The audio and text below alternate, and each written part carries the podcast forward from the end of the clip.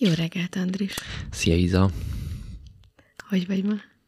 Kicsit fáradtan, de alapvetően pozitívan. Mm. Jöttem ma. Várom a beszélgetésünket. Ez már az. Így van. És mondd magadról egy pár szót.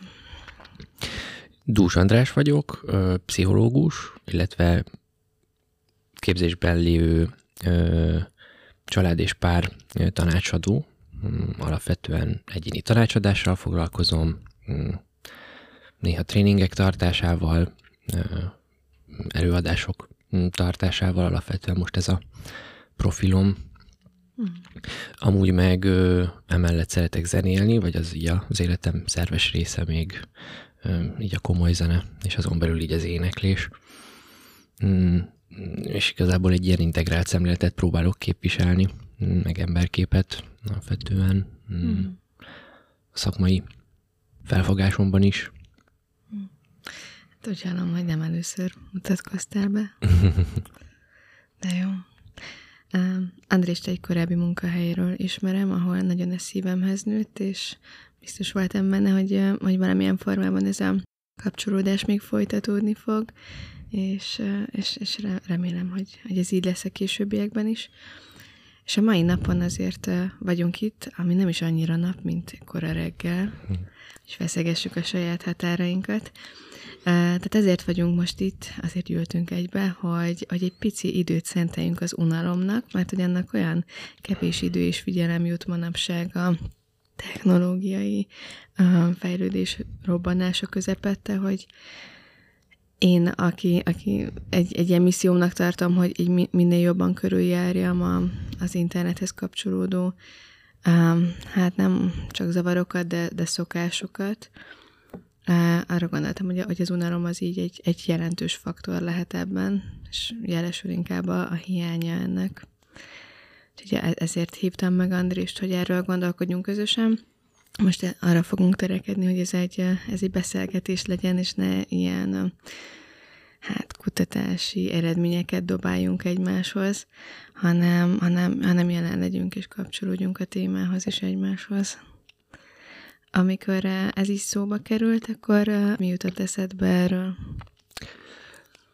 Egészen őszintén az, hogy mit tudok én erről mondani, mert hogy azt hiszem, hogy személyes életemben is tapasztalom azt, amit mondasz, hogy azzal, hogy ez az online világ ennyire intenzíven jelen van az életünkben, én is itt a fővárosban élek, mm, folyamatos inger gazdag környezetben, hogy itt okoskodunk majd egy kicsit idézőjelben erről a témáról, de hogy van-e vajon gyakorlati megérésem azzal kapcsolatban, hogy milyen unatkozni, vagy hogy mennyire kerülöm én a, az unalmat. Szóval abszolút egy ilyen önismereti kérdés ként fogalmazódott meg belül, bennem ez, a, ez az egész az elején. Aztán elkezdtem egy kicsit így körbenézni az életemben, hogy mikor unatkoztam én, és annak így ö, milyen körülményei voltak, ö, és így arra jöttem rá, hogy unatkozni olyan sokféleképpen lehet. Ö, lehet aktívan unatkozni, passzívan unatkozni, lehet egy tevékenység közben unatkozni, lehet akár olyan tevékenység közben unatkozni, amiben alapvetően azt gondolnánk, hogy így jól érezzük magunkat, de aztán mégsem. Szóval, hogy ilyen különböző helyzetek jutottak ö, eszembe mm. ennek kapcsán. Aztán egy kicsit azon kezdtem el gondolkozni, hogy vajon van-e funkciója ennek az unalomnak. Mm. Tök jó, amit mondasz, mert valahogy én, ahogy így elképzelem az unalmat, akkor ez a, nem tudom, hollywoodi filmekből ismert ülök az ablakban, és nézek ki a fejemből, nem tudok mit kezdeni magammal. Típus unalom jut eszembe közben, meg, meg hogy ez, ez tevékenységek közben is ránk találhat. Mielőtt így, így a funkcionalitásra rátérnénk, tök érdekes, mert hogy, hogy ezért néztem pár kutatást, és hogy így a 80-as években jellemzően arról szólt így az unalomnak a, a definiálása, hogy, hogy, hogy ez valamilyen figyelemfelhívó jel, és hogy erre oda kell figyelni, mert ez így a, az agynak, a szervezetnek a jelzése arra, hogy, hogy, hogy, hogy, hogy, hogy hiányzik a figyelmünk fókuszából valami, és hogy ez, ez egy ilyen uh, pursuit, tehát hogy valami, ami után mennünk kell, ami, a, a, amivel kapcsolatban így dolgunk van. És ahogy így, így elkezdünk nézni mondjuk ilyen 2011-2020 közötti uh, kutatásokat, ott inkább ez a funkcionalitás jelenik meg, amit, amit te is mondasz, mert hogy, hogy valahogy, valahogy nagyon rövid idő alatt, ugyanúgy, ahogy a tech fejlődés is egy relatíve rövid idő alatt ment végbe, így ha az egész emberiség történetét nézzük, nagyon rövid idő alatt fordult át ez az unalom kérdéskör is egy ilyen leküzdendő, alarmírozó jelzésből egy talán, talán egy, egy olyan, olyan jelenségi, ami, ami ilyen ajánlott akár, vagy vágyott is, és ez, ez, ez nagyon jó, hogy te is behozott, hogy, hogy ennek így van funkcionalitása manapság, hogy te, te ezt miben látod? Alapvetően így a nyugalomban, meg ö, azt gondolom, hogy ö, ebben az ilyen 21. századi kor, korszakban ez a hasznosság, ez egy ilyen nagyon fontos társadalom szervező erő, hogy folyamatosan hasznosnak kell lennünk. És ö, szerintem van egy ilyen tévképzet talán, hogy akkor vagyunk hasznosak, hogyha folyamatosan csinálunk valami fontosat, vagy valami olyat, amit, ami, ami, ami valami a cselekedet. Hmm. És azt gondolom, hogy az unalom egy olyan élmény, azt hiszem, hogy talán ez a, ez a legpontosabb, mert ugye sok vita van, hogy ez egyébként micsoda igen, pontosan, igen. hogy egy kicsit szabadon tudjon lebegni az amúgy meglévő figyelmi kapacitásunk, úgyhogy nem akarjuk feltétlenül ezt valami valamiféle témára vagy cselekedetre rá kényszeríteni, vagy rá, rányomni. És szerintem alapvetően ez a funkciója, hogy valamiféle ilyen teret biztosít számunkra mm, annak érdekében, hogy valami olyan tevékenységet, összefüggést, kreatív ö, asszociációt lehessünk föl, ami egy kicsit kibővíti az életünket. Én alapvetően így fogom föl ezt a, ezt a az egészet, ezt az unalom kérdést, és hogy elég gyakran tapasztalom azt magamon is, meg nyilván azt hiszem, hogy a, a munkámban is, hogy azzal, hogyha ez a típusú unalom, vagy ez a típusú hm, semmit tevés néha nincs meg, vagy nyugalmi állapot, akkor nagyon nehéz rendezni a, az az elképesztő sok ingert és impulzust, ami ér minket. És azt gondolom, hogy van egy ilyen, ennek egy ilyen funkciója, hogy erre teret ad. Mm. Igen, nagyon megragad, ahogy, ahogy mondod, hogy, hogy így fog, foglalkoztatjuk magunkat, vagy foglalkoztatva vagyunk, hogy mindig legyen egy ilyen vélt vagy valós cél önmagunk előtt. És ugye ehhez így egyáltalán nem kell messzire menni, mert ha végignézel a tömegközlekedésen, akkor olyan, mintha mindenki ilyen bizinek akarna tűnni, hogy fú, nem, nem érek rá, hogy így ránézek arra, hogy a, kiül velem szembe, vagy, vagy mi van az ablakon túl, és arról már itt a, a, az epizódokban is volt szó, hogy, hogy közben meg annyira kibővült az, hogy, hogy mire használok egy telefont, mert lehet, hogy én akkor, akkor tényleg e-mailekre válaszolok, és valóban elfoglalt vagyok, ahogyan mind a ketten sokat dolgozunk, mert egy pszichológusok munkája, és sem csak abból áll, hogy, hogy klienseket fogadnak, hanem azon felül van még egy, egy csomó tér, ami, ami ki van töltve adminisztrációval, képzésekkel, stb. Hogy, hogy köz, közben meg, meg van is egy ilyen, ilyen vágy, vagy nyomás, vagy mintha motiváltak lennénk arra, hogy, hogy fenn is tartsuk ezt a képet, hogy, hogy, hogy én fontos vagyok, mert nézek épp valamit a telefonomban, valami viszi a figyelmem, épp beszélgetek valakivel, de hogy, hogy olyan, olyan, olyan sokszor felmerül bennem a gondolat, hogy aki elkezdte ezt kitalálni, megkreálni, biztos ez még valahova így a 80-as évek végébe köthető be, de majd egyszer utána nézek, de hogy, hogy, hogy vajon gondolta arra, hogy, hogy ezek a, az okostelefonok ilyen megkerülhetetlenné válnak, hogy, hogy, hogy gondolta-e az, aki, aki ezt így, így kitalálta, hogy, hogy ezzel egy olyan eszközt ad az emberek kezébe, amiből többet nem néznek föl, ami, ami teljesen beszűkíti a figyelmüket, és tereli, és nem ad teret a, a, az unatkozásnak, a pihenésnek, akár a, akár a, a nyugalomnak is. Hát ez a folyamatos entertainment, meg, megfoglalkoztatottság, ez így, így jól hangzik, meg minden elérhető, meg bármit lehet csinálni. Hogy nem biztos, hogy idegrendszeri szinten egyébként erre van szükségünk. Abszolút. Így gondolom én is. Megfogtál ezzel az idegrendszeri résszel, de azt hiszem, hogy te ezekhez sokkal jobban értesz. Szóval ezt majd így rád bíznám, viszont ami így eszembe jutott erről, amit mondtál, az az, hogy mint hogyha folyam, tehát hogy ezáltal, hogy ezt a folytonos figyelmi fókuszat a telefonunknak szenteljük, meg hogy mindig valamiféle ilyen beszűkült állapotban vagyunk, mint hogyha így folyamatosan feldolgozott információt kapnánk már. Mm. Szóval mondjuk a, hát mondjuk, hogyha az, akár most itt az okos telefont hoztad, de mondjuk, hogyha zenét hallgatunk, podcastet hallgatunk mosogatás közben, alapvetően feldolgozott infót kapsz. És persze van lehetősége ezzel kapcsolatban arra, hogy te is átgondold ezeket az információkat, amiket kapsz, viszont nekem azért van egy ilyen mm, szkeptikus hozzáállásom ahhoz, hogy hol van itt tered a saját gondolataid, meg fantáziád eleresztésére, meg kreativitásod eleresztésére, és ez a hétköznapi dolgokban is megjelenik, nem kell ilyen nagy dolgokra gondolni.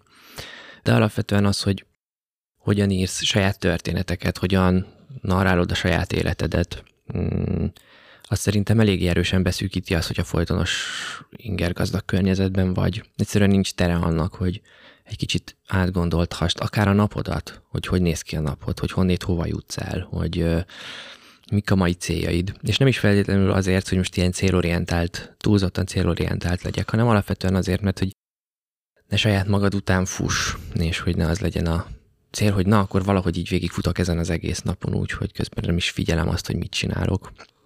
Ez az egyik is, ilyen történeti példák jutnak eszembe igazából egy kicsit, hogy a történelem során mondjuk a népművészetben mennyire jelentős volt az, hogyan mondjuk az ilyen repetitív munkákban, meg akár közös folyamatokban megjelenhettek művészeti elemek, akár a népdalok kapcsán, akár a népmesék kapcsán, és hogy ezek sem a semmiből jöttek elő, hanem valahogy ennek a, ennek a nyugodt, nagyon sokszor unalmas munkákkal körülvett életnek a, a, a, hát a termékei voltak gyakorlatilag ezek, akár mm. egy ilyen közösségi munkában, amikor mindenki rutinszerű munkákat csinált, és meséltek egymásnak, és történetek születtek, és valamilyen szinten ugye társadalmakon átívelő sztorik, arhetipusok jelentek meg, de hogy közben meg mégis ott volt az az egyéni kreativitás, amit maga az ember, tök képzetlen emberek is meg tudtak jeleníteni, és azt hiszem, hogy ez az, ami egy kicsit most ö, elveszni látszik azzal, hogy folyamatosan mm, tök jó sztorikat hallgathatunk reggeltől estig. És van is erre igény. Egyszerűen annyira, annyira sok információ van, hogy abból, abból nagyon nehéz és nagyon sok idő a sajátomat megalkotni, és ezért nagyon sokszor, amikor, amikor ilyen robotpilóta üzemmódban vagyunk, vagy így, így sokat dolgoztunk egy adott napon, akkor, akkor nincs kapacitás arra, hogy valamiről saját, saját véleményt alkossak. Nem véletlenül van ilyen, ilyen nagy divatja a, a véleményvezéreknek, ugye, néha influencereknek csúfoljuk őket, de hogy, hogy ebben, ebben egy nagy, nagy szerepe van annak, hogy olyan jó lenne egy kész terméket befogadni, hogy, hogy tudjam, hogy mit kell mondani, és akkor ha tudom én, hogy, hogy a, nem tudom, a Tóth Józsefet követem, és ő ebben nyilatkozni fog, akkor, akkor az ilyen lámpát gyújt az én fejemben is, hogy, hogy mit kell erről gondoljak. De azért ez nagyon sok kognitív erőfeszítést igényel, hogy ennyire mintázott és változatos körülmények között össze tudjam rakni a saját válaszaimat, és a, a, a, szerintem ez így a mi munkánkban is sokszor megjelenik, hogy a, amikor valaki álljon egy ilyen segítői folyamatba, akkor olyan kész dolgokat vár.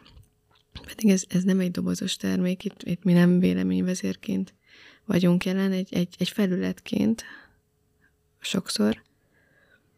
Én, én azt látom a saját munkámban, hogy, hogy nagyon nehéz az embereknek megélni azt a feszültséget, hogy ugye a saját válaszomig el kell, hogy jussak, miközben az egészséges felnőtt személyiségnek az a, az, az egyik egyik főszkéje, hogy, hogy tartalmazni tudja a feszültséget. De ezt abszolút én is látom. És érdekes, mert szerintem itt nyilván kicsit szerintem érdemes, vagy így magam számára mondom, hogy így érdemes szétválasztani a, a relaxációt, meg, a, meg az unalmat egymástól. Abszolút, és ez lett volna a következő kérdésem is, hogy, hogy hogyan választjuk szét a, a pihenéstől, akár a lustaságtól. Én nagyon sokszor hallom, főleg így, nem tudom, tínédzser korú kliensektől, hogy úgy, úgy megkapják ezt a bélyeget otthon, hogy hát lusta vagy. Te hogyan teszel ezek között különbséget? Én alapvetően azt hiszem, hogy az unalom egy olyan állapot, amikor van bennünk hajtóerő, meg motiváció, de nincsen tárgya ennek a motivációnak. Mm, és igazából pont ez az a feszültség, talán amit mondasz is, mm, hogy igazából lenne energiám, de jelenleg nincs hol levezetnem, ezért van egy olyan tér a fejemben, ami szabadon elkezd mozogni, és akár mm, kicsit elindulhat szabadabban a képzeletem. Én így képzelem el az unalmat, a relaxáció, vagy a, ez a nyug, nyugalmi állapot, az abból szerintem hiányzik ez a típusú motiváció vagy energia, ami ezt a keresést beindítja. A lustaság, ezen sokat gondolkoztam, alapvetően azt hiszem, hogy a lustaságban is inkább motiváció hiányzik, mm. és hogy hosszabb ideig tud tartani, vagy hogy nincs ez, a, ez az ilyen indulás. Azt hiszem viszont, hogy a lustaságot azt mind a mellett, hogy szerintem ez egy létező jelenség, de szerintem túl sok dolgot címkézünk lustaságnak, ami nem az. Szóval egy csomószor érzékelem azt, nagyon, nagyon jól menő embereknél, szóval akik elképesztő sokat tesznek az életükért, másokért, karrierjükért, családjukért, hogy lustának címkézik magukat akkor, ha pihennek, vagy hogyha megjelenik az unalom, szóval, hogyha mondjuk az van, hogy van neki két órája szombaton, amikor nem csinál semmit, vagy amikor mondjuk olvas egy könyvet, és akkor azt gondolja, hogy hát ez lustaság. Mm. Vagy hogyha már nincs energiája, akkor azt már lustaságnak címkézi, és hogy mm, Na ez szerintem egy téves világértelmezés. Az más kérdés, amikor mondjuk valaki beragad egy adott állapotban, de ott is érdemes megvizsgálni azt, hogy, tehát hogy mondjuk egy ilyen motiválatlan állapotba, ahol, ahol igazából nem nagyon tevékeny, de ugye itt is azért fontos kérdés az, hogy ezt miért teszi. Mert azért mondjuk egy kamasznál is vannak ennek élettani okai is, meg fejlődés lélektani okai. Szóval, hogy azért... Abszolút. Igen, ezt, ezt azért szerettem volna egy picit behozni, ezt a, a, a nagyon erős címkét, mert hogy, hogy ez az esetek nagy részében többet árt, mint amennyire mondjuk motivál egy kamaszt arra, hogy rendet tegyen a szobájában vagy, vagy maga körül, vagy bármi. Tehát, hogy én, én ezzel nagyon csinyán bánnék, akkor is, amikor önmagamra alkalmazom, mert hogy, hogy ez, ez megint egy narratíva. Tehát, hogy ha én ma lusta vagyok, akkor holnap is lusta leszek. Nem is szeretek ilyen jelzőszerkezetekben gondolkodni, meg a klienseimet is mindig arra bátorítom, hogy inkább igékben fejezzük ki magunkat. Ezt Feldmer Andrástól tanultam, de hogy, hogy az, hogy lustálkodom, vagy hogy, hogy már pihentem, vagy unatkoztam, vagy, vagy bármi, az nem annyira megterhelő, mint ha azt mondom, hogy, hogy én, hát én ilyen lusta vagyok. Abszolút. Szerintem is ez egy ilyen, tehát a címkézés, főleg az öncímkézés, ez rohadt veszélyes, meg nyilván, hogyha a számomra fontos ö, emberek elkezdenek engem címkézni, ez elképesztően mérgező tud lenni. Hát ráadásul ez is egy ilyen érdekes kérdés, mert szerintem ez megint ehhez az ilyen haszon, hasznosnak kell lenni mm, kérdéskörhöz vezet egy kicsit vissza, hogy mindig hasznosnak kell lenni. És azt nem veszük észre, hogy sokszor az a hasznos, hogyha nem csinálunk semmit. És alapvetően, hogyha egy kicsit visszautalok arra, amit mondtál a kliensekkel való munka kapcsán, hogy feldolgozott termékeket várnak sokan, vagy, vagy narratívákat várnak sokan, Mm, én ezt ilyen, tehát én is sokszor azt úgy fogalmazom meg, hogy ilyen katalizátor funkciónk van szerintem segítő szakemberként abban, hogy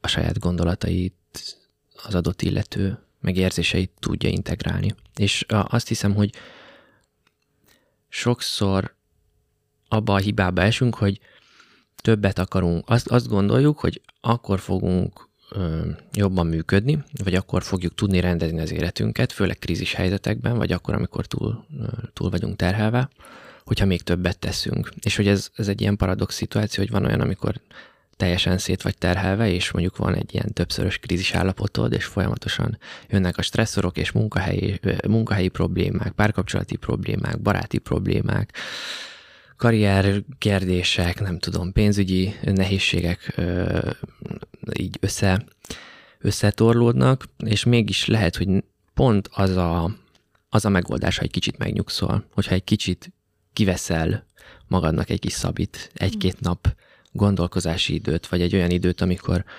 megengeded azt, hogy elvárások nélkül lehessél saját magaddal.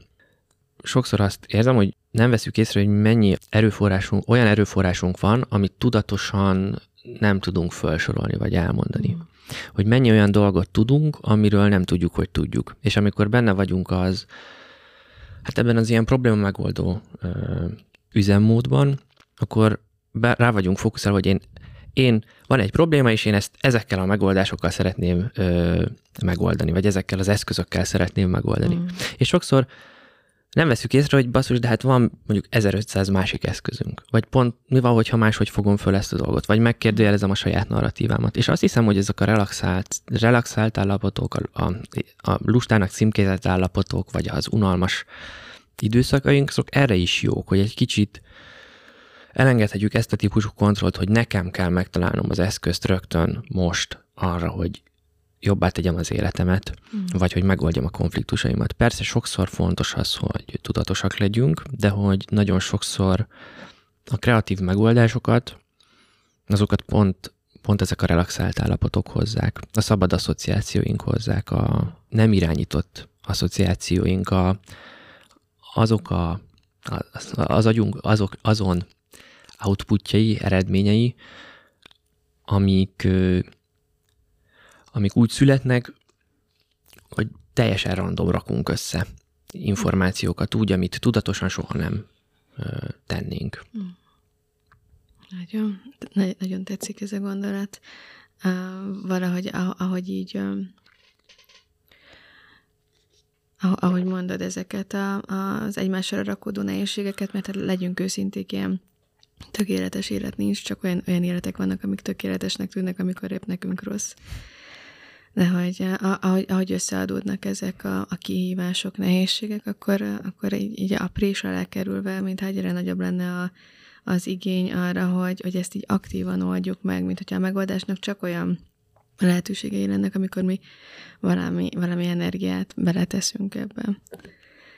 Miközben ennek a skálának van egy másik vége is, ami mondjuk lehet egy relaxált, vagy egy unalomnak címkézett állapot, és hogy, hogy pont ezt várjuk magunktól, hogy akkor, akkor most egy kreatív probléma megoldásban legyünk, és pont ez nem tud megszületni, mert annyira irányítjuk a figyelmünket, és annyira nyomjuk magunkat előre ebben a helyzetben.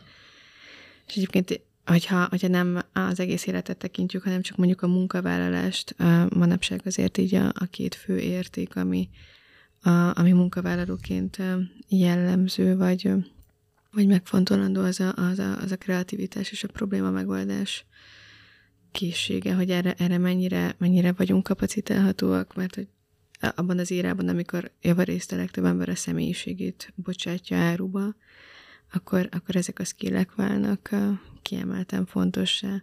Tehát ezeket monetizáljuk, és hogy ezt, ezt nem lehet úgy tenni, hogy, hogy, hogy ezt folyamatosan égetem. De, de tehát, hogy, hogy vannak olyan dolgok, amikben minél többet csinálok, annál több lesz belőle, most az ideg, ilyen idegrendszerben gyökerező történeteknél ez sajnos nem igaz. Kellenek a holt idők. Pontosan. És számomra az az érdekes, hogy mm, amikor mondjuk mm, szóval az embereknek megvan az, hogy ha mondjuk én sportolok, akkor utána pihennem kell. Vagy hogy vannak pihenési idők. És még az ilyen legelvetemültebb testépítők, meg fitnessguruk is azt mondják, hogy kellenek pihenőnapok, kell olyan pillanat, vagy időszak, amikor regenerálódunk, az izom fejlődés is így működik, mert hogy különben igazából a fejlődés maga lehetetlenül el. És ott van az idegrendszerünk, meg a pszichénk, amit mint úgy fogunk fel, mint hogy a tök független lenne a testünktől. És hogy föl sem merül, hogy a, amit most így kon- konkrétan mondtál, hogy, hogy hát annak is kell pihenés, tehát az is a, az is a testünk része, az egy biológiai ö, Gyökerű. gyöke, gyökerű dolog, tehát a pszichénk is. Szóval, hogy a pszichénk az nem úgy működik, hogy na én most eldöntött, vagy hát most valami történt, vagy esett az eső, nyilván hatással van rá, de hogy érted, hogy honnét kelt fel a nap, most nekem van valamiféle pszichés állapotom, és akkor nem tudom, az ugye, nem tudom, az égből jött. Nem, az a, az a biokémiám, az idegrendszeri állapotom, a, a, az izomrendszerem, a keringésem, minden más ö, befolyásolja a neurotranszmittereim. Szóval, hogy ö, miért fogjuk fel ezt úgy, mint hogyha ezt folyamatosan húzhatnánk. Ez olyan, mint hogyha én 0-24-ben elmennék fitnessterembe. Uh-huh és tolnám a, tolnám a, a és, és csodálkoznék azon, hogy egyre kevesebb izmom van. Hát hogy lenne több? Szóval, hogy igen. Hmm. Igen, valahol ez a, a, az unalom egy ilyen szabadon lebegő figyelem, amiből aztán így lehet meríteni. És többször megkínáltál már így az idegrendszer kérdéskörével, és nagyon érdekes, mert hogy, hogy az agyunk az nem áll le, tehát ezen nincs egy ilyen kikapcsgomb, hogy akkor okcsá elmentem pihenni. És például á, olvastam olyan kutatásokat, amik arról számoltak be, hogy, hogy ezek az agyterületek tudnak a fokozott aktivitást mutatni ilyenkor, amelyek a gondolkodásban, döntéshozásban, a tervezésben játszanak szerepet. Ugye például a prefrontális kéreg is ilyen, tehát ez is egy, egy fokozott fokozott működést mutathat, vagy fokozott aktivitást abban, a, abban az időjállapotban, amikor azt gondolják, hogy ő akkor így, így megnyugszik, de hogy, hogy nem, mert hogy attól függetlenül van egy működés, csak, csak más az iránya, nincs egy tárgya neki.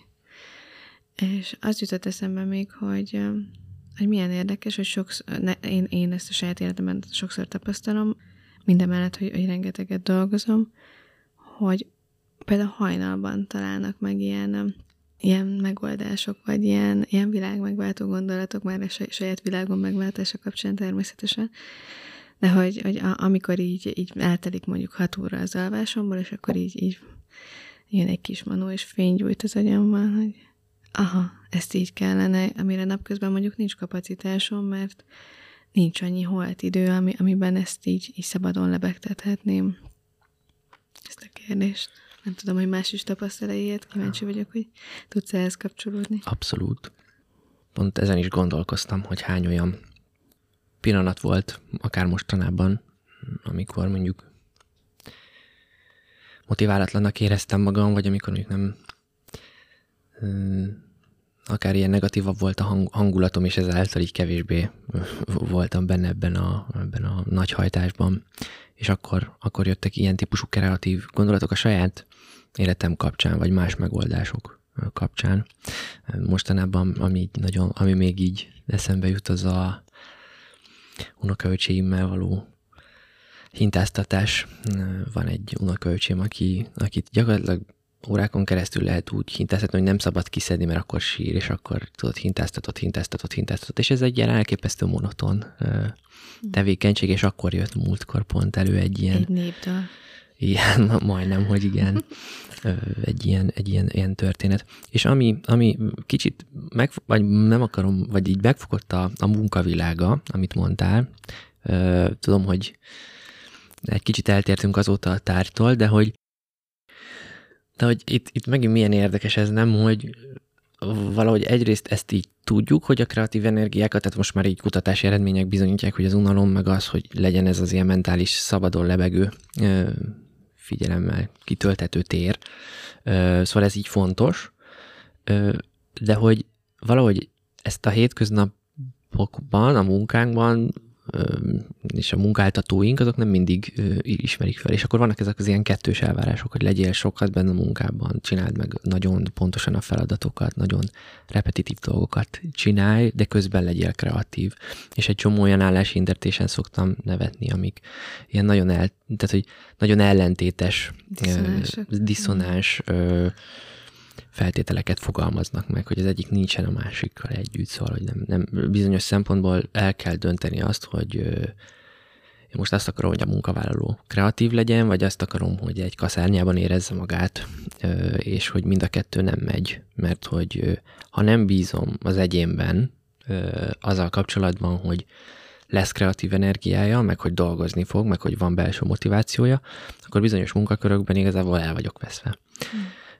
És nyilván itt egy ilyen, ez egy ilyen bizalmi kérdés is, hogyha valakit felveszek, akkor, akkor abban meg tudok-e bízni azzal kapcsolatban, hogy, hogy nem, nem fogom lustának címkézni akkor, amikor nem lusta, hanem dolgozik, csak más módon, egy olyan módon, ami pont ez a szabadon levegő figyelmi mód. Amikor a legkreatívabb ötletek jöhetnek, hát erre azért számtalan művészeti példa is van, szóval, hogy azért ez dollármilliárdokat termelt bizonyos embereknek, például J.K. Rowlingnak, szóval, hogy de Agatha Christie-t is mondhatnánk, akik mindketten nagy unalompártiak voltak. És nem, nem egy helyükben írták meg ezeket a műveket, igen. Eszembe jutnak azokat itt TikTok videók, amikor, amikor valaki, nem tudom, a robotporszívó után köti az egerét, és akkor hadd szóljon, vagy a macska, a macska után, nem tudom. Szóval, hogy, hogy, hogy ez, a, ez az igény a munkáltató részéről, hogy, hogy ha 8 órás munkában dolgozol, akkor ez a 8 óra, azt a fél óra ebédszünetet leszámítva, így fullosan az hát helyen, hogy, hogy te csinálsz valamit, és mondjuk nem, nem vagyok könyvelő, meg soha nem kerültem így a közelébe se, és valószínűleg nem is fogok már, de hogy, hogy le, lehet, hogy ott lehet az Excel-t uh, insert egy olyan igét, aminek nincs köze semmilyen szexuális tevékenységhez. tehát, tehát lehet, hogy egy excel lehet dolgozni uh, hét és fél órán keresztül egy kimerevített uh, figyelemmel, Sőt, van is olyan kliensem, aki imádja ezeket a, a, az Exceleket, de hogy közben a, a legtöbb, legtöbb munka folyamat az, az nem, nem nettósítható ilyen, ilyen szempontból. Meg, meg ugye a legtöbb munkahelyen sprintek vannak, vagy hát kellene, hogy legyenek, hogyha nem lenne ez az elvárás, hogy, hogy te folyamatosan elfoglalt legyél, folyamatosan produktív legyél. Abszolút.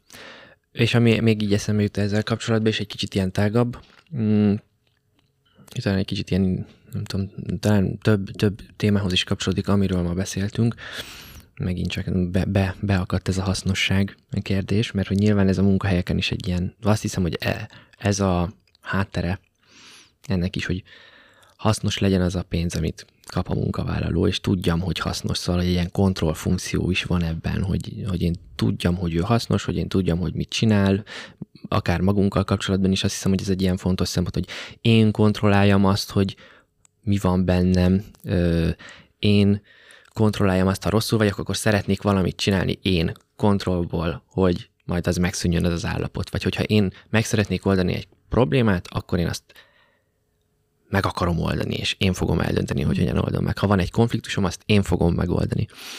Ö, és azt hiszem, hogy itt a itt van egy ilyen nagy, nagy probléma, hogy akkor hol jönnek megint csak az új ötletek, tudom, hogy egy kicsit ilyen repetitív, de hogy, de hogy azért ezt ki szeretném hangsúlyozni. Azt hiszem, hogy ez egy ilyen fontos rész, legalábbis számomra, hogy, hogy de hol jönnek azok az eredeti ötletek, amikből aztán minőségileg léphetünk tovább.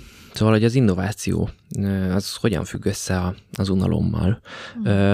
És hogy az a helyzet, hogy az innováció az, az egy ilyen próbaszerencse dolog, azt hiszem, minden területen, hogy, hogy utólag minden innovatív dolgot, legyen ez tárgyi innováció, szellemi innováció, bármilyen, akár művészeti innováció, azokat utólag értékeljük úgy, hogy ez hú, ez milyen fantasztikus volt, hogy ez egy ilyen ö, nagy előrelépés volt az emberiségnek. De a fele se tudja, hogy amikor kitalálok valami újat, abból lesz-e valami, vagy nem. És hogy lesz száz ötletem, kreatív ötletem, abból mondjuk max. kettő megvalósítható, vagy lesz jó. És hogy azt hiszem, hogy nagyon erős az a, az az, állí, vagy ez az, az, az, alap, az az alapállás, vagy ez az általános társadalmi ö, hozzáállás, hogy egy ötlet akkor jó, hogyha az, az mondjuk valamilyen hasznot fog termelni nekem, és ezt tudom. És, hogy, és egy csomószor hallom ezt is, hogy van egy ötlet, és akkor hát igazából ez egy fölösleges ötlet volt, mert hogy nem vezetett sehova. Honnét tudom, hogy felesleges? Tehát ezt amikor kitaláltam, nem tudtam. És hogy nem tudom, Bill Gatesnek is volt egy fölösleges ötlete, valószínűleg aztán úgy egy idő után nem lett fölösleges, vagy hogy nem tudom, hány olyan könyvötlet van, amiből akár könyv is születik, és nem lesz belőle siker, és akkor mondjuk van ezerből egy, ami meg kultuszt teremt, meg egy teljesen új világot teremt, vagy mondjuk van valami olyan művészeti értéke, ami az emberiséget tökre előre viszi, vagy megfog valami olyat, ami, ami ami addig nem volt megfogható, vagy lesz egy olyan tudományos eredmény, ami mondjuk 30, 30 év múlva kerül le a polcról. Hogyan mondhatom azt, hogy mondjuk nem tudom, zenet, mondjuk, hogyha zenét nézem, akkor mondjuk ott van Mozart, Schumann, nem voltak különösebben elismert szerzők a korukban, aztán utána a kreativitásuk mégis a helyére került egy későbbi időszakban. Most akkor hasznosak voltak, vagy nem voltak hasznosak. Szóval, hogy az, hogy én pillanatnyilag termelem a GDP-t, az egy kérdés. Az, hogy hozzáteszek-e valamit az emberiséghez, vagy, vagy, vagy, vagy, vagy, vagy a világhoz, az egy teljesen más ügy. És azt hiszem, hogy itt ez, ez már egy ilyen ember emberképpel kapcsolatos kérdés, hogy hogyan tekintek én az emberre, mint filozófiai lény, vagy hát filozófiailag, mint, mint lényre. Hogy ez egy, az ember az mint egy ilyen funkció van jelen, vagy, vagy egy kicsit több annál, mint hogy bármiféle megfogható anyagi, vagy tárgyi, tárgyi hasznot, vagy bármiféle szellemi hasznot hozzon, ami, ami, ami számszerűsíthető. Mm. Én is a posztumusz hasznosságdíjában hiszek, hogy hát ha, hát ha egyszer majd értékelni fognak. Na, csak viccelek. um, az, az jut eszembe egyébként, hogy valószínűleg ezért uh, uh, is lehet ennyire észtő most sok embernek a ChatGPT hmm. megjelenése, hogy igazából sok uh, szférában tudja könnyíteni a munkát, felszabadul idő, amikor elmelkedtetek azon, hogy hú, ez, ez jobban tudja, és mi van, ha épp most vészel a munkám? Hogy ezt a, ezt a supervisor szerepet olyan nehéz megragadni benne, hogy, hogy még mindig én állok fölötte, hanem, hanem rögtön jön egy ilyen elemi szorongás, amikor ugye tere, tere, tere adódik annak, hogy, hogy épp ne pörögjek valamilyen feladaton. Igen, és tök, tök jó, hogy ezt felhozod, mert pont uh, ezen gondolkozom, hogy vajon mennyire menekülünk az unalom elől, vagy a semmit tevés elől. Szóval, hogy mennyire internalizáljuk, tesszük belsővé ezt a típusú motivációt, hogy csak nem maradjak egyedül a gondolataimmal, azért ez egy elég általános jelenség. Uh, a saját gondolataimmal, uh, vagy akár azzal, hogy hogyan van az önbecsülésem ahhoz kötve, hogy én teljesítek? Ez is egy érdekes kérdés, hogy mi van akkor, hogyha én nem vagyok folyamatosan lekötve? Mi van akkor, hogyha szembesülnöm kell az érzéseimmel? Mi van, hogyha nem tudom őket hárítani? És hogy biztos, azt gondolom, hogy ezért minden, minden embernek, és szerintem itt mi is, mi nekünk is vannak tapasztalatunk, vannak olyan időszakok, amikor nem akarunk magunkkal maradni. Hmm. És azt hiszem, hogy a mai korunkban ez az egyik, tehát hogy az a helyzet, hogy még nem is feltétlenül kell ilyen nagyon káros dolgokat csinálni ahhoz, hogy ne kelljen egyedül maradni saját magunkkal. Szóval, hogy ott van a TikTok, ott van a YouTube, ott van a Facebook tekergetés, és akkor most nem beszélek a számítógépes játékról, a pornóról, meg mindenféle ilyesmiről, ami, ami aztán nyilván ami már okozhat addikciót, de hogy alapvetően váltogathatom így napozhat, és csinálhatok 70-80 dolgot az interneten, és egyikre se függök rá, de magára arra, hogy folyamatos ingerre kell eltereljem a figyelmem, na azzal igen. És szerintem is van egy ilyen jelleg ennek a ChatGPT-nek, hogy hogy sokkal nehe, nehezebb saját magunknak kitalálni azt, hogy mivel struktúráljuk jól az időnket. Azt tesz, hogy mondjuk így Bernt idézve, ugye ez az idő, hogyan struktúráljuk az időnket, hogyan töltjük ki a szabad időnket különböző tevékenységekkel, ez egy ilyen tök fontos emberi egzisztenciális kérdés. Viszont tök jó, hogyha nagyon sokszor van olyan, és ez nyilván emberfüggő is, hogy ki mennyire szereti, ha megmondják neki, hogy mit, mit csináljon, de hogy alapvetően az, hogy ha elveszik tőlünk azt, hogy kívülről megmondják azt, hogy pontosan mit kell csinálnunk, és hogy egy ilyen automatikus cselekedetet végezhetünk, akkor igazából mi van akkor, hogyha ez elveszik? Mi van, hogyha nekünk maguknak kell kitalálni azt, hogy merre megy az életünk, hogy mit csinálunk pontosan, hogy mi érdekel, hogy mivel töltjük ki ezt a két órát, ami nem tudom, lehet, hogy 30 év múlva felszabadul az életünkből pont azért, mert hogy kevesebb munka lesz, vagy, vagy, hogy, vagy hogy mondjuk a, esetleg a szociális fejlődés tart arra fele, hogy a gép lesz az emberért, és nem az ember a gépért, szóval, hogy, hogy ez szerintem egy ilyen tök fontos, fontos kérdés, és erről, erről azt hiszem keveset beszélünk, erről az aspektusról, mm. hogy sokszor érzem azt klienseken is, ismerősökön is, magamon is, hogy panaszkodunk azzal kapcsolatban, hogy mennyi időnk van, de amikor van lehetőségünk, vagy mennyi dolgunk van, de amint lenne szabad időnk, vagy nincs annyi dolgunk, csinálunk, mert ezt szoktuk meg. Mit csináljak azzal, hogyha nyugi van, mit csináljak azzal, ha unalom van, mit kezdjek a semmivel, vagy mit kezdjek az érzésekkel, mit kezdjek a nyomasztó gondolatokkal. Igen, a, a klienseinkkel sokszor dolgozunk az önreflexión. És hát reflektív gondolkodás nincs tér nélkül. Nincs tér és idő nélkül, ami, amikor ez, ez így meg tud születni, és azzal is abszolút egyet tudok érteni, hogy, hogy, hogy néha nehéz ebben benne lenni, néha, néha nagy súlya tud lenni ennek a csendnek. Én is szoktam mondani, hogy, hogy, hogy én nem tudok magamtól átmenni egy másik szobába. Hogy nekem ezzel a, az emberrel, ezzel a személyiséggel kell így, így örök életemben együtt lenni, de hogy, hogy sokszor ez egy ilyen ilyen mérföldkő egy, egy segítői folyamatban, ha, ha el lehet jutni oda, hogy, hogy kibírom azt a, azt a feszültséget, hogy most együtt kell lennem ezekkel a nehéz érzésekkel, hogy, hogy közel engedem magam ahhoz, hogy, hogy milyen a csendben meghallani akár a saját fájdalmaimat, akár, akár a saját traumatizáltságomat. Ez, ez gyógyító is tud lenni, azt gondolom, mert hogy, amit mondasz, hogy, hogy azért van egy ilyen folyamatos kitöltése, meg struktúrálása az időnek így reggeltől késő estig, amíg rá nem esik az arcunkra a telefon így a, az ágyban. Hogy, hogy, hogy, hogy közben meg így, így nagyon fontos, hogy legyen, legyen annak, annak tere, hogy kapcsolódhassak önmagammal, hogy kinézek a villamosból, hogy ne, ne csak, ne, ne hallgassak mindig valamit, ne, ne olvassak mindig valamit, mert nagyon szépen le tudunk már kötni egy csomó érzékszervet, hogy ne kelljen kifelé kapcsolódni. Még, még valahogy így a, nem tudom, szaglást kellene megoldani egy ilyen kis párnával az orrunk alatt.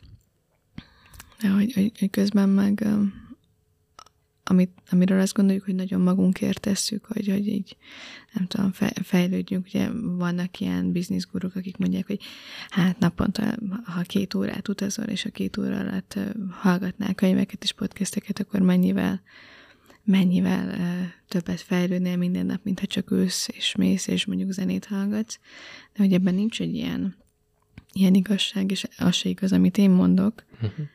Uh, egy egyensúly van, ami mindenkinél más ez, ez az egyensúly, ez nagyon fontos szerintem, meg hogy ezt mondod, hogy min, mindenkinél más, tehát hogy na és ez az, ez az ilyen segítői hm, mindenhatóságnak a, a, szerintem az ilyen nagy korláta, vagy korlátja, hogy így igazából alapvetően te nem tudod, hogy egy másik embernek mi a jó ténylegesen. Mm. Szóval ezt csak ő tudja, hm, csak nehéz elérni azt, hogy valaki azt is merje csinálni, ami jó neki. Ö, és tökéletes, még egy erről eszembe jutott ez a, ezt, ezt elég gyakran látom, hogy az emberek mondjuk az önismeretet is így fogják fel, hogy most elkezdtem dolgozni önmagamon, és akkor dolgozom magamon, és elolvastam a könyvet, és akkor így kicsit olyan, mint hogyha tudod, lenne egy ilyen százas skála, és akkor most a 74-nél tartok, és hogyha a 85-höz eljutok, akkor rendben leszek magammal. Vagy hogy én most szeretném ezt magamon megváltoztatni. És ugye ezek ilyen tök paradox dolgok, és valószínű, hogyha az ember, tehát hogy mindig, mindig arra döbbenek rá, hogy, hogy így segítőként, aki nem tudom, rengeteg más segítőt ismer, nekünk ez viszonylag egyértelmű, hogy ez egy ilyen nagyon paradox szituáció, hogyha amíg nem tud elfogadni azokat a részeidet, amik, amik néha azt hiszed, hogy megkeserítik az életedet, és mindig legyőzni akarod saját magadat, azzal soha nem fogsz előre jutni igazából mélységeidben. Meg hogyha folyamatosan azt gondolod, hogy csak a munkának van értéke az önismeretben, akkor megint csak nem fogod tudni. Tehát elolvashatsz 60 önismereti könyvet, és lehetsz ugyanolyan szorongó, vagy szorongóbb, mint voltál, és lehetnek még erősebb elvárásaid, meg magasabb elvárásaid saját magaddal szemben, de hát aztán mégse jutsz sehova. Szóval, hogy ez, ez, ez pont nem ezen a skálán mozog. Um, Ehhez tudok kapcsolódni, mert sokszor merül fel ezeken a beszélgetéseken, hogy hát ez szép és jó, hogy, hogy valami ilyen mintázatot fel tudunk tárni, valaminek az érzelmi feldolgozása így el tud indulni, de hogy ez abban az egy esetben lenne ezt követően intakt, hogyha mondjuk nem tudom, az adott 27 éves kliens örökké 27 éves maradna. Mert hogy, hogy, hogy minden életszakaszban az adott kérdéseink, amivel elkezdünk foglalkozni, nevezzük akár traumának, akár árnyéknak, kinek-kinek a, mi, mi a saját nehézsége, kihívása, az visszacsekkol. Pontosan. Ha meg nem az, akkor jön új. Mert nem, nem egy buborékban élünk, és ez egy, ez egy folyamatos munkát jelent önmagunkkal, de, de a, a, a munka az nem csak az, amikor nem tudom, táblázatot rajzolok magamról, vagy gondolattérképet, ez itt csak fontos uh, lehet, de hogy, hogy, hogy, a, hogy a, valahol van ebben egy párhuzamosság, mert közben csináljuk az életünket, és dolgozunk, gyereket nevelünk, nem tudom, macskát viszünk állatorvoshoz. És uh, az, hogy, az, hogy ezt tudjuk működtetni, ez nem zárja ki azt, hogy, hogy tudat alatt nem zajlik egy, egy, egy gyógyító folyamat, vagy egy, vagy egy érzelmi feldolgozás. Merünk-e bízni a folyamatban magában? Ez, ez, ez egy fontos kérdés. Ö, igen, és hát erről eszembe még az az egyik dolog, ami erről eszembe jut, hogy kicsit rehabilitálnám az, ezt az ilyen hát elkerülő viselkedést, ami, amit saját magunkkal való nem szembesülés, mert hogy azt gondolom, hogy ennek is megvan a funkciója. Szóval, hogy megvan, hogy mennyit bírunk el. És, van, mm. és amikor azt mondtad például, hogy magammal kell együtt lennem, és hogy nem tudok átmenni magam elől egy másik szobába, hogy néha néha azért nagyon át szeretnék, vagy néha azért nagyon nem tudok egy, egy magam lenni, mert félek attól, hogy mi van, hogyha egy magam el leszek, és néha kell egy, egy jó barát, egy párkapcsolat, egy, egy, egy szülőkapcsolat, egy, egy, egy pszichológus, egy, egy pszichoterapeuta ahhoz, hogy kívülről megteremtsen egy bizonyos biztonságot, amiben én szépen elkezdhetek újra és újra közelebb menni saját magamhoz. Szóval, hogy én ezt is egy ilyen tévútnak tartom, hogy az ilyen különböző címkézett viselkedéseinket el kell kerülni, vagy hogy meg kell, meg kell haladni. Igen, az a végeredmény, de ez egy, ez egy következménye annak a munkának, amit beleteszünk magunkba, és hogy amit mondasz, az tök fontos szerintem, hogy ez egy út. Tehát, hogy a saját magunkhoz vezető ö, út az egy út, ö, ami mindenféle állomás van, és ez tök természetes és normális.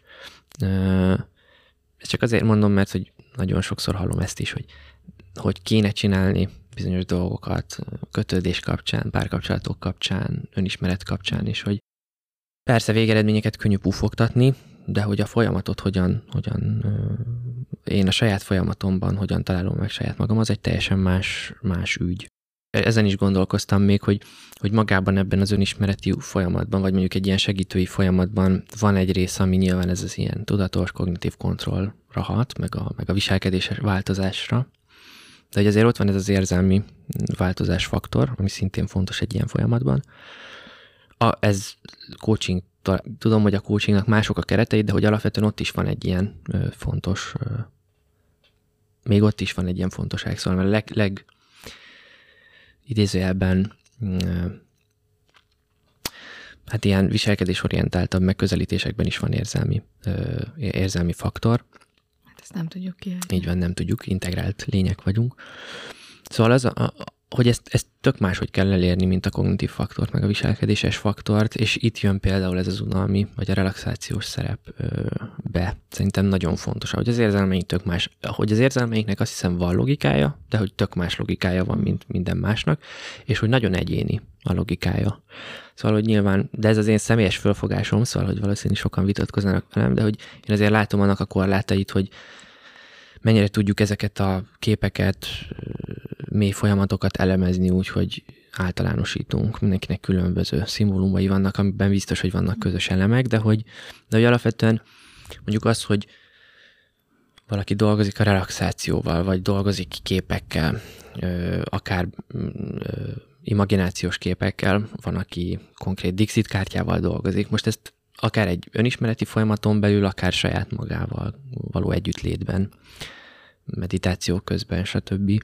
Ezek mind-mind olyan olyan eszközök, amik azt hiszem, hogy kapcsolódnak az unalomhoz, szóval vagy, a, vagy, vagy magához a relaxációhoz, tehát vagy a relaxációhoz, vagy az unalomhoz, vagy mindkettőhöz. Tehát amikor egy kicsit lecsendesedünk, akkor jönnek képek, vagy jönnek gondolatok, érzések, automatikus asszociációk, amiből ki tudunk indulni. Na, még egy kicsit kikapcsolják ezt a tudatos kognitív kontrollt, ezt a címkézést, ami saját mhm. magunkkal szemben megjelenik. És egy kicsit lehetünk saját magunkkal úgy, hogy nem, nem nyomjuk magunkra ezt az ilyen mit kell, mit nem kell mm, kérdéskört, meg az egész kognitív torzításos tankönyv lapjait, vagy nem is tudom.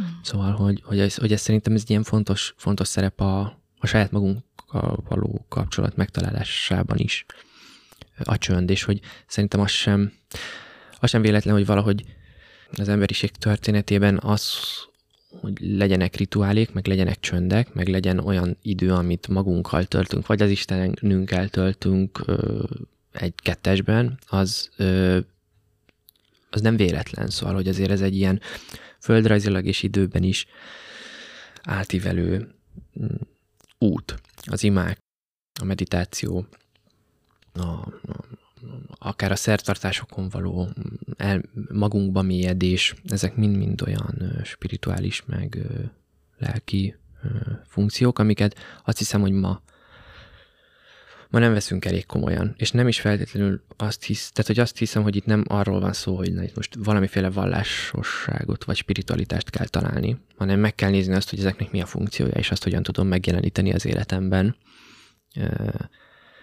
Mert azt hiszem, hogy vannak olyan ilyen ős, ősi bölcsességek, amiket az emberiség már kitermel, csak elfelejtettünk, és szerintem ez például egy olyan dolog, ez az egész unalom kérdéskör, meg ez az egész relaxáció kérdéskör, meg idézőjelben a lustaság kérdéskör, amit azt hiszem, hogy újra kell tanulni. Mm. Szóval, hogy ez, ez, ez, ez évezredeken keresztül nem fel sem merült narratívákban, hogy ez, hogy ez hogy, hogy ez probléma, hogy én mondjuk megcsinálom a munkámat, ami lehet egy mester, mestermunka, lehet egy földműves munka, lehet egy háztartási munka, lehet egy szerzetesi élet, és akkor lusta vagyok, vagy nem vagyok lusta. Szóval, hogy megcsináltam a dolgom, és közben éltem az életemet, és azt hiszem, hogy ennek az ilyen tudatosságnak, amit az ilyen modernkori mm, pszichológia behoz, ugye kicsit ezt is, szóval van egy ilyen kritikám saját magunkkal szemben, így a pszichológiával szemben, hogy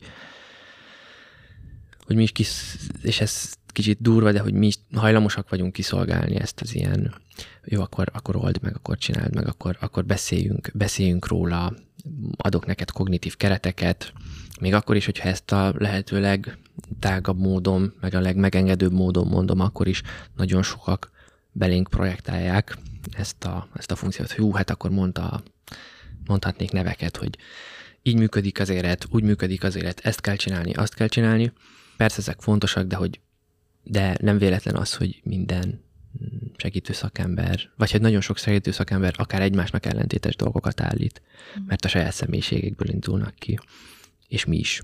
Mm. És ez tök természetes, csak hogy azt hiszem, hogy mindenkinek joga van arra, hogy ahhoz, hogy, hogy a saját útját keresse, meg találja meg, függetlenül attól, hogy más mit mond neki. És hát ehhez, ehhez fontos biztosítani magunknak a, az időt és a teret, amit, amit lehet nyugodtan unalomnak hívni, de hogy meg, meg tudjuk egy picit hallani a saját hangunkat. Ó, még, még szerintem hosszan tudnánk beszélgetni erről, Andrés, de most lejárt az időnk, és nagyon köszönöm, hogy itt voltál, és, és így tudtunk erről közösen gondolkodni. Én köszönöm. Öröm volt itt lenni. Innen megyünk tovább, addig is bírjuk idegekkel.